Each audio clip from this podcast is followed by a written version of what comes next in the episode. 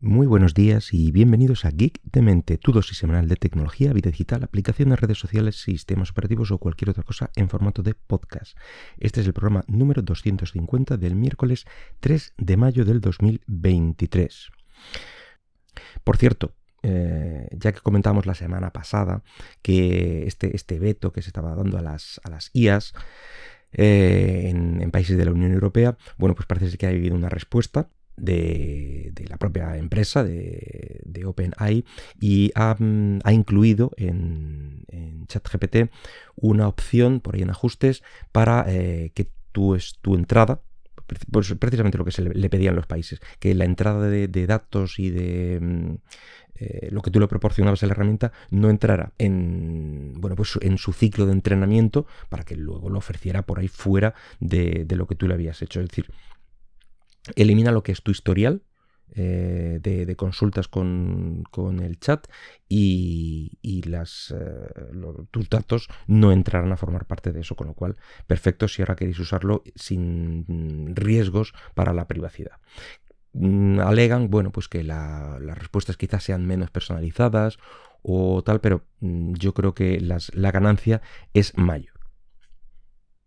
Bueno, pues si hace un mes más o menos hablábamos de una nueva herramienta eh, de, Microsoft, así para tomar notas, si recordáis, una especie de, mm, eh, de competencia Notion y, tal, pues, y, bueno, la verdad es que llevamos ya no sé cuánto tiempo hablando de, de IAS em, y de la relación tan fuerte que se está creando entre ChatGPT en concreto y OpenAI eh, junto con Microsoft y también lo bien que se está llevando eh, esta relación de ChatGPT con, con, el buscador Bing, también Microsoft, y con su propio navegador Edge. Bueno, pues eh, ahora resulta que Microsoft presenta una nueva herramienta llamada Microsoft Design. Se trata de, una herramienta que promete con muy poco esfuerzo sacar diseños adelante. Eh, y bueno, vamos a ver un poquito su funcionamiento y bueno, hasta dónde puede llegar. Eh, lo primero, por si queréis probarlo, que la verdad es que está bien, está curioso, eh, podéis ir a la web designer designer.microsoft.com. ¿vale? Solo os hará falta una cuenta de Microsoft, que bueno, quien más, quien menos puede tener alguna, y si no, creo que podéis hacerla fácilmente de entre los dominios que, soporta Microsoft. Y bueno, pues para que os hagáis una idea de, de los resultados, por lo que he visto, lo que genera en el momento actual es, eh, es más, o a mí me recuerda un poco a las imágenes tipo anuncio de revista. Eh, pues eso, rebusca una foto, pone una frase o una serie de frases, eh, una serie de capas y combinación de colores que, bueno, pues queda bien. Todos esos colores de la misma gama. en este punto no esperéis imágenes generadas como puede ser las de Midjourney o las del propio DAL-E. Eh, es una cosa totalmente diferente y para otros usos. Está pues orientado más a, mm, un, no sé, una imagen, por ejemplo, para subir a, las redes sociales, ¿vale? Generas, o, como digo, si, si, te da por ahí, bueno, pues incluso utilizarla como base para algún tipo de, de publicidad, de cualquier, de cualquier tipo. Bueno, pues todo comienza por la típica caja de texto de, entrada para las eh, inteligencias artificiales, bueno, pues para darle eso, eh, un, input para que empiece a trabajar a partir de ahí. El ejemplo que propone eh, la propia herramienta sería algo así, por ejemplo, una publicación de Instagram sobre el lanzamiento de un producto cosmético el 1 de abril. Y pues pones algo de ese estilo, es decir, una, frase un poco mm, eh, de lo que quieres el resultado. He de decir que funciona bastante mejor en inglés que en español. ¿Vale? Yo he probado los dos y en español sí te da, mm, eh, te da resultados, lo intenta, pero no son resultados tan buenos ni tan certeros, ni tienen tanto que ver como si pones la misma frase en inglés. Bueno, pues esta, esta entrada que le das eh, genera una serie de sugerencias a la derecha, eh, bueno, pues un, texto, imágenes, como decía, algo del estilo así publicitario, o incluso pequeñas animaciones, ¿vale? También que genera animaciones.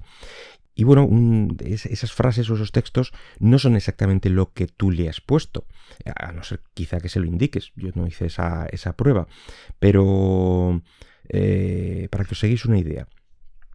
Eh, yo utilicé una prueba rápida, ¿vale? Puse un texto algo similar como eh, una vía de tren que se dirige a un bosque misterioso. Me parece que puse algo así muy, muy aleatorio, ¿vale? Eh, bueno, evidentemente esta frase la puse en español de prueba y los resultados no fueron tan buenos, así que la puse en inglés y ahora ya sí generaba algo realmente, mm, bueno, pues interesante. Y bueno, entre las, los resultados que generó, pues, pues uno de que, que, sí que se parecía un poco a lo que yo tenía en mente que quería obtener con esa, con esa entrada. Esa era precisamente una vía, ¿vale? Que se dirigía, bueno, pues al, campo o a un bosquecillo ahí al fondo, ¿vale? Eh, le planta un velado por encima que simulaba una especie de niebla. Bueno, ahí tenemos el misterio. y le planta dos frases. Eh, uno es eh, viaje a lo desconocido y una, un subtexto de a dónde, a dónde te llevará el tren.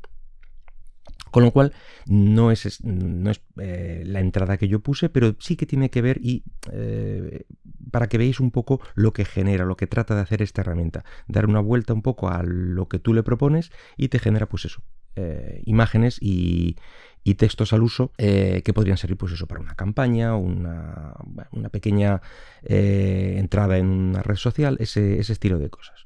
Y bueno, una vez que, te gusta alguna de esas miniaturas, ya digo que genera bastante eh, con bastante diferencia, es decir, en este punto no se parecen tanto la una a la otra, pues como digo, cuando una te, te gusta o se aproxima un poco a lo que tienes en mente, las seleccionas y entres en la segunda parte de la aplicación, ¿vale? Donde pues ahí puedes cambiar textos, añadir más o incluir incluso alguna imagen que tengas tú por ahí que sabes sí o sí que quieres eh, plantar encima. Bueno, pues eh, cambias rápidamente también la paleta de colores y vamos, eh, se trata de poner un poco de tu parte, que no todo lo haga em, la herramienta.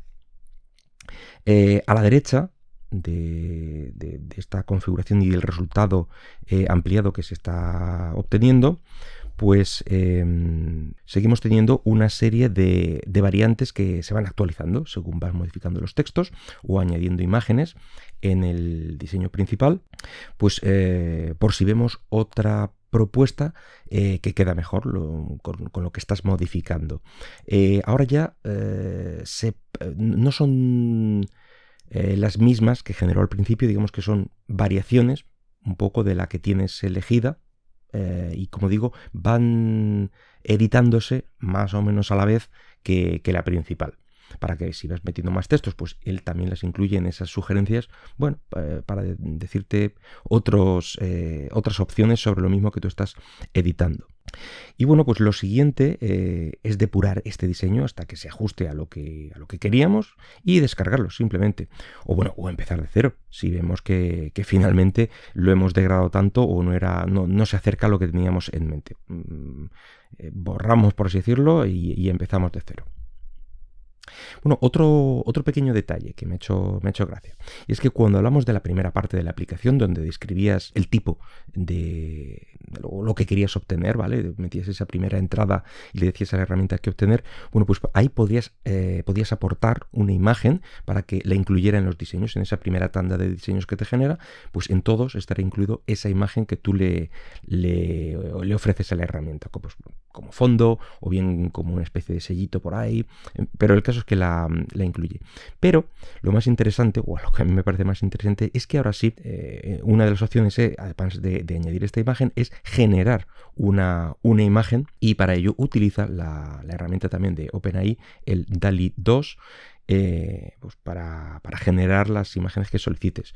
Y bueno, eh, si habéis probado más o menos o habéis visto resultados que, ofrece esta herramienta DALI, pues sabéis un poco de lo que hablo. Le das un poco eh, un input del, lo más aleatorio posible y, bueno, pues te da resultados. Y le puedes pedir pues, que utilice ciertos estilos, que, que esté, no sé, pixelado o que sea, no sé, eh, un ratón de estilo papiroflexia. Bueno, pues hace algo parecido y, ahí te, da un resultado bastante curioso.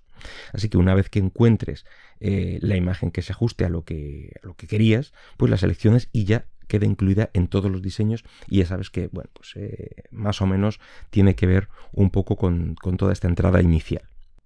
Bueno, tanto si necesitáis generar eh, este tipo de diseños como si os interesa simplemente juguetear con las IAs de otra forma un poco más visual y ya estéis un poco cansados de, chatear con, con, ChatGPT, bueno, pues yo creo que está, está interesante. Podéis probarlo porque los resultados son, son bastante curiosos. Em, eh, os dejaré en la entrada de, Twitter o, y de Mastodon también eh, algunos de los resultados que me parezcan más curiosos de las pruebas que estuve haciendo el otro día. Y, bueno, por mi parte, nada más por hoy. Espero que el podcast haya sido de tu agrado y si lo deseas, puedes dejarme algún comentario por Twitter en arroba geekdemente o en Mastodon con el usuario arroba geekdemente. Hasta luego.